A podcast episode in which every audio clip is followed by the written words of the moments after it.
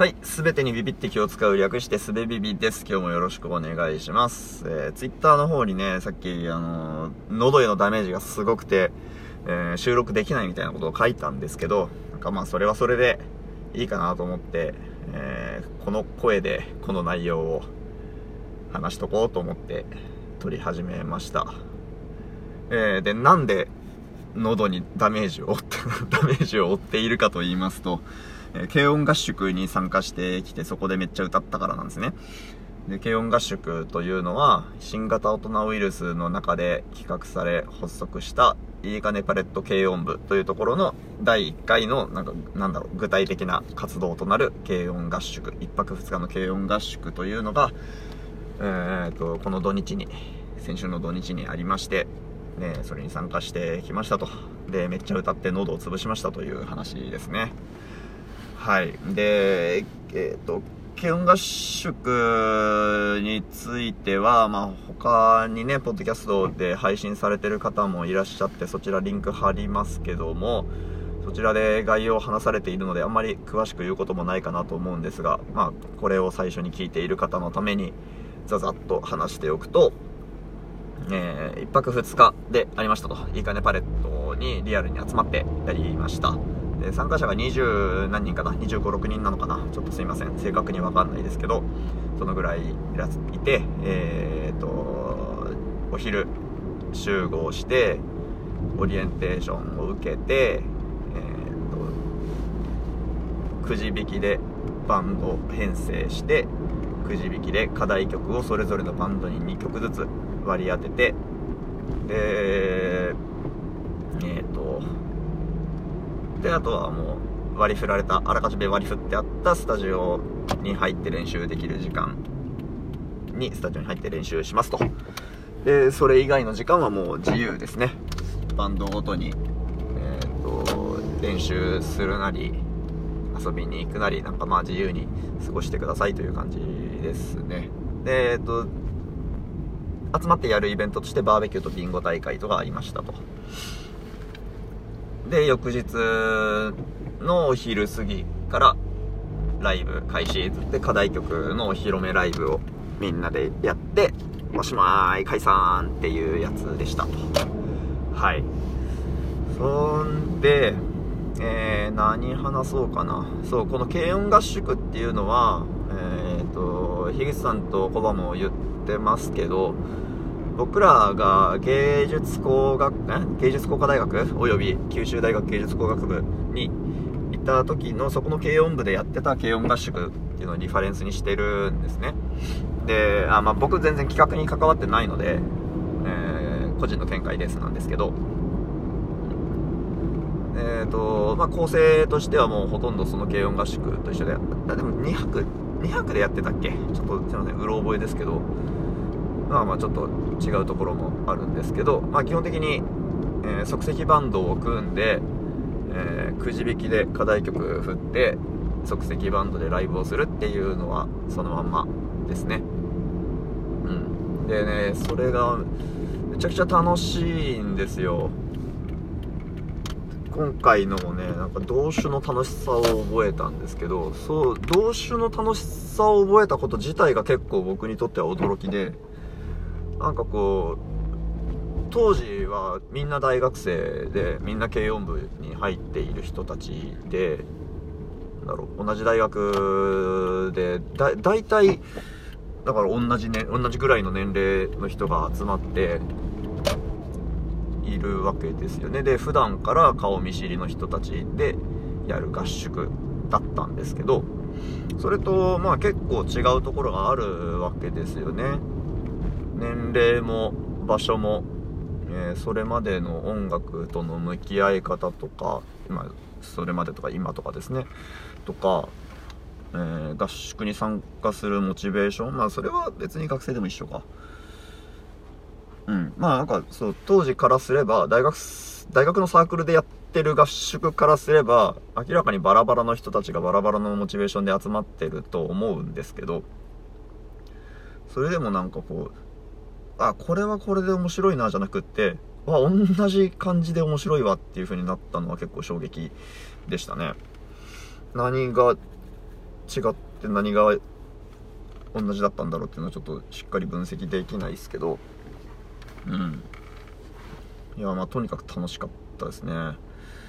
で参加してみて思ったのはこう大人になってからいやうんと大人が何なのかよく分かんないけどまあとにかくあるある時点からなんですかね。どっかからあの本気で遊ぶっていうことをあんまりやってなかったんだなっていうのになんか改めて気づいたというか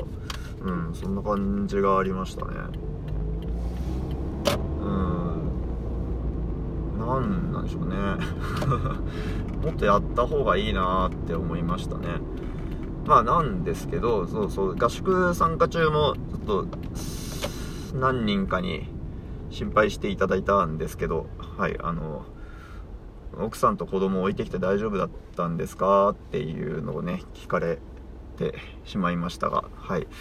えー、大丈夫だと思っています。ととても感謝しています。し、まあ、それを伝えているつもりでもあります。えー、まあ本当ねこの本気で遊ぶっていうことを、家庭がある中でさせてくれるのはありがとてもありがたいですね。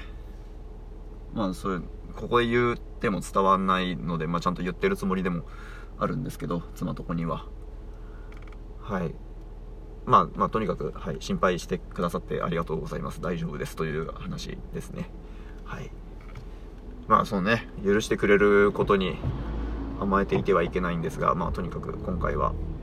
ありがとうございますという感じです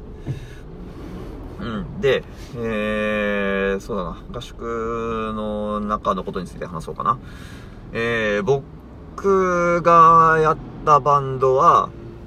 えー、っと、そう、くじ引きで決まったバンドですね。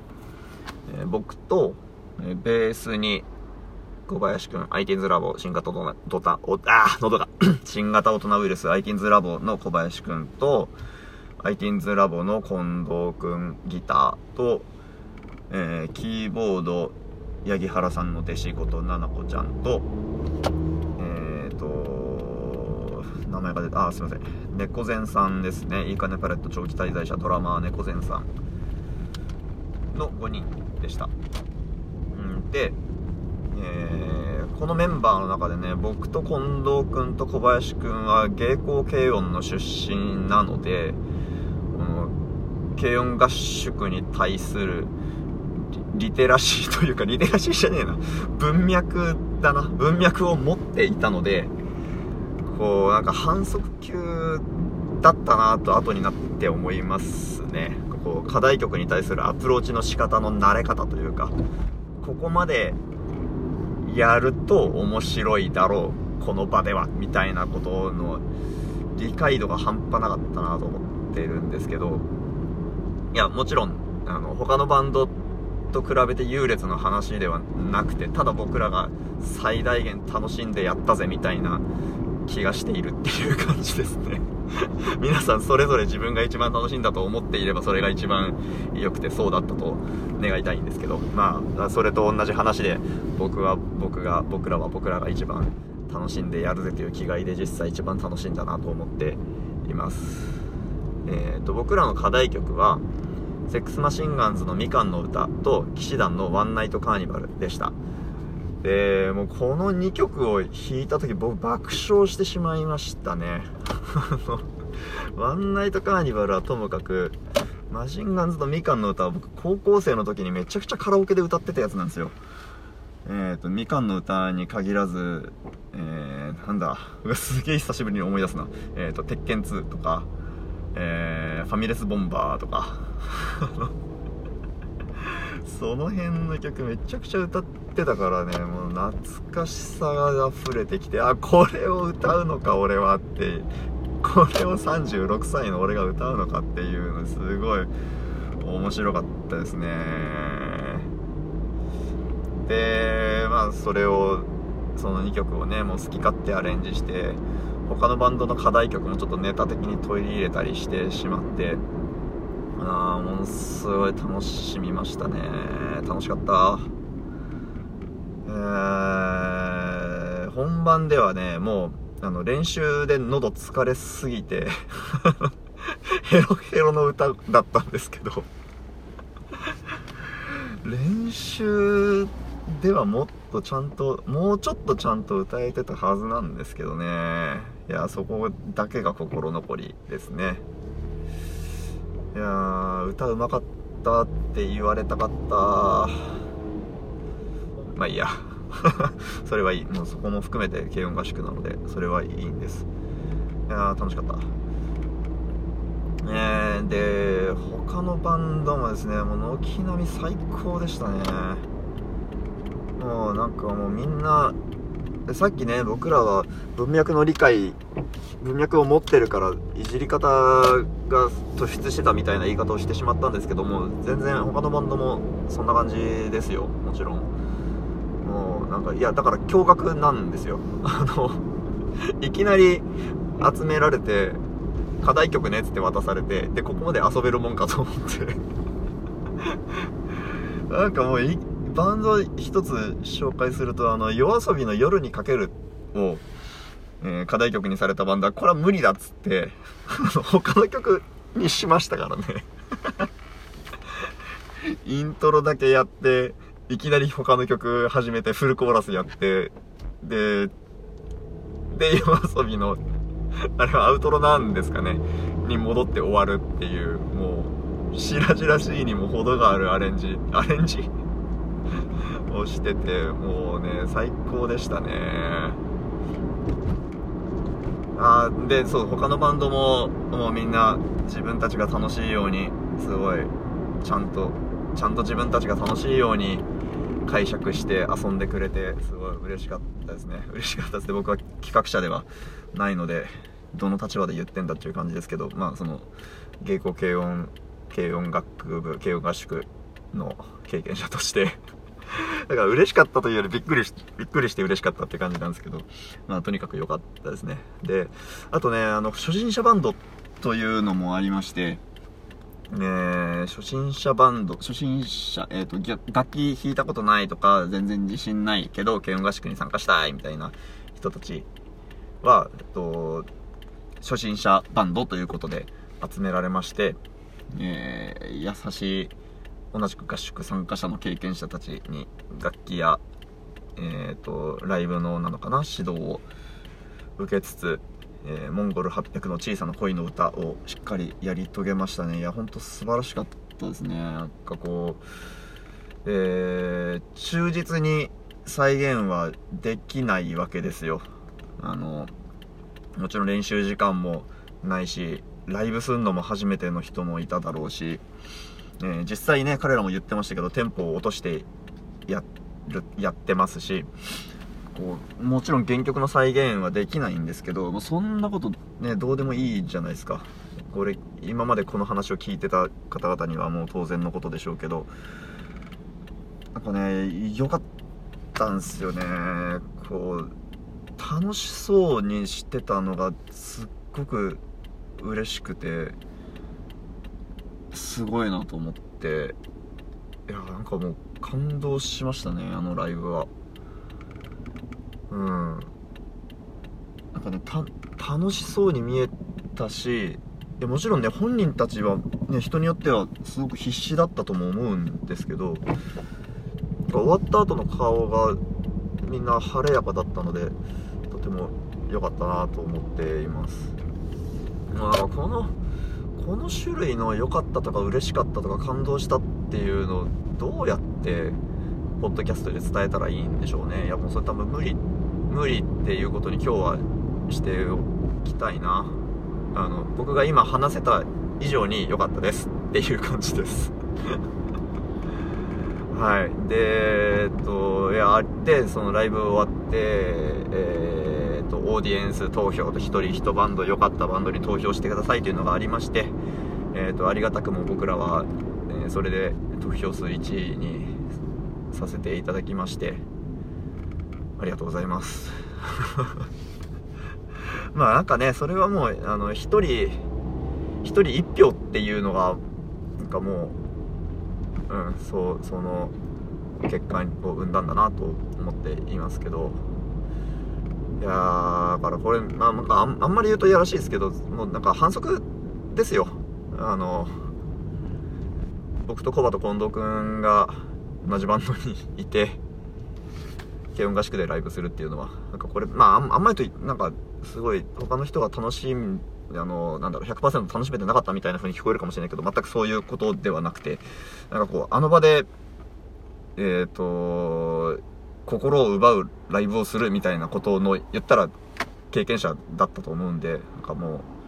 これはただの結果としてありがとうございますっていう感じで、いや、でもみんな本当に、本当に良かったですみたいな感じですね。いや、これ大丈夫？ちょっと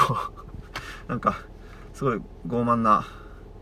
なんか変な言い方すれば勝者の弁みたいに聞こえてないかすごく心配なんですけど、はい、そんなつもりではないんです、本当に。ただ、ただ嬉しかったということと、ありがとうございますというのを言いたいだけです。えっ、ー、と、ああと、そう、あの、ライブの内容の影響もあって、その、終わった後ね、僕に、いや、ナツさん良かったです、とか、あのー、ナツさんのバンドでしたね、みたいなことを言ってくれる人もいたんですけど、まあ、それはそれでね、えー、いやいや、嬉しい、嬉しいですよと受け取るんですけど、えーと、そこでも弁明させてもらいましたけども、あのバンドあってのことなので、というか僕個人的にはあのライブの場で、えっ、ー、と、なんか僕だけがフィーチャーされるみたいなことがすごくこうむずがゆくてなんかもうメンバーに申し訳ないみたいな気持ちになったりしてもこれもこれもさっきのなんかあんまり言うとやらしいみたいな話なのかもしれないですけどえっ、と僕があの場であのパフォーマンスがパフォーマンスができたのはもちろん演奏があってのことですしえー、まあ言うたらそのこの軽音合宿の場があっったことっていうのってあるし他の皆さんもバンドやって練習してあの場にいるテンションであったっていうその前提があってのことであるしなんかこういや別に僕がすごかったわけじゃないんですよっていうことはもうなんかどうこれもどうやって伝えたらいいのか。いやありがたいそういう評価を受けるのはありがたいですがえー、むずがゆい。ありがとうございました。あー、ちょっと喋りすぎてますね。もうすぐ20分じゃないですか。あー、喉痛い。いやー、ほんと楽しかったんで、次回もやりたいですね。はい。えー、今回参加した方々楽しかったですね。またやりましょうということと、あと、えー、今回参加したかったけどできなかった方、次回はぜひ一緒にやりましょうと、えー、今回参加検討しなかったけどやりたいなと思った方は、えー、ぜひ次回一緒に遊びましょう。はい、えー、じゃあちょっとすいません。長くなりましたが今日はこの辺でありがとうございました。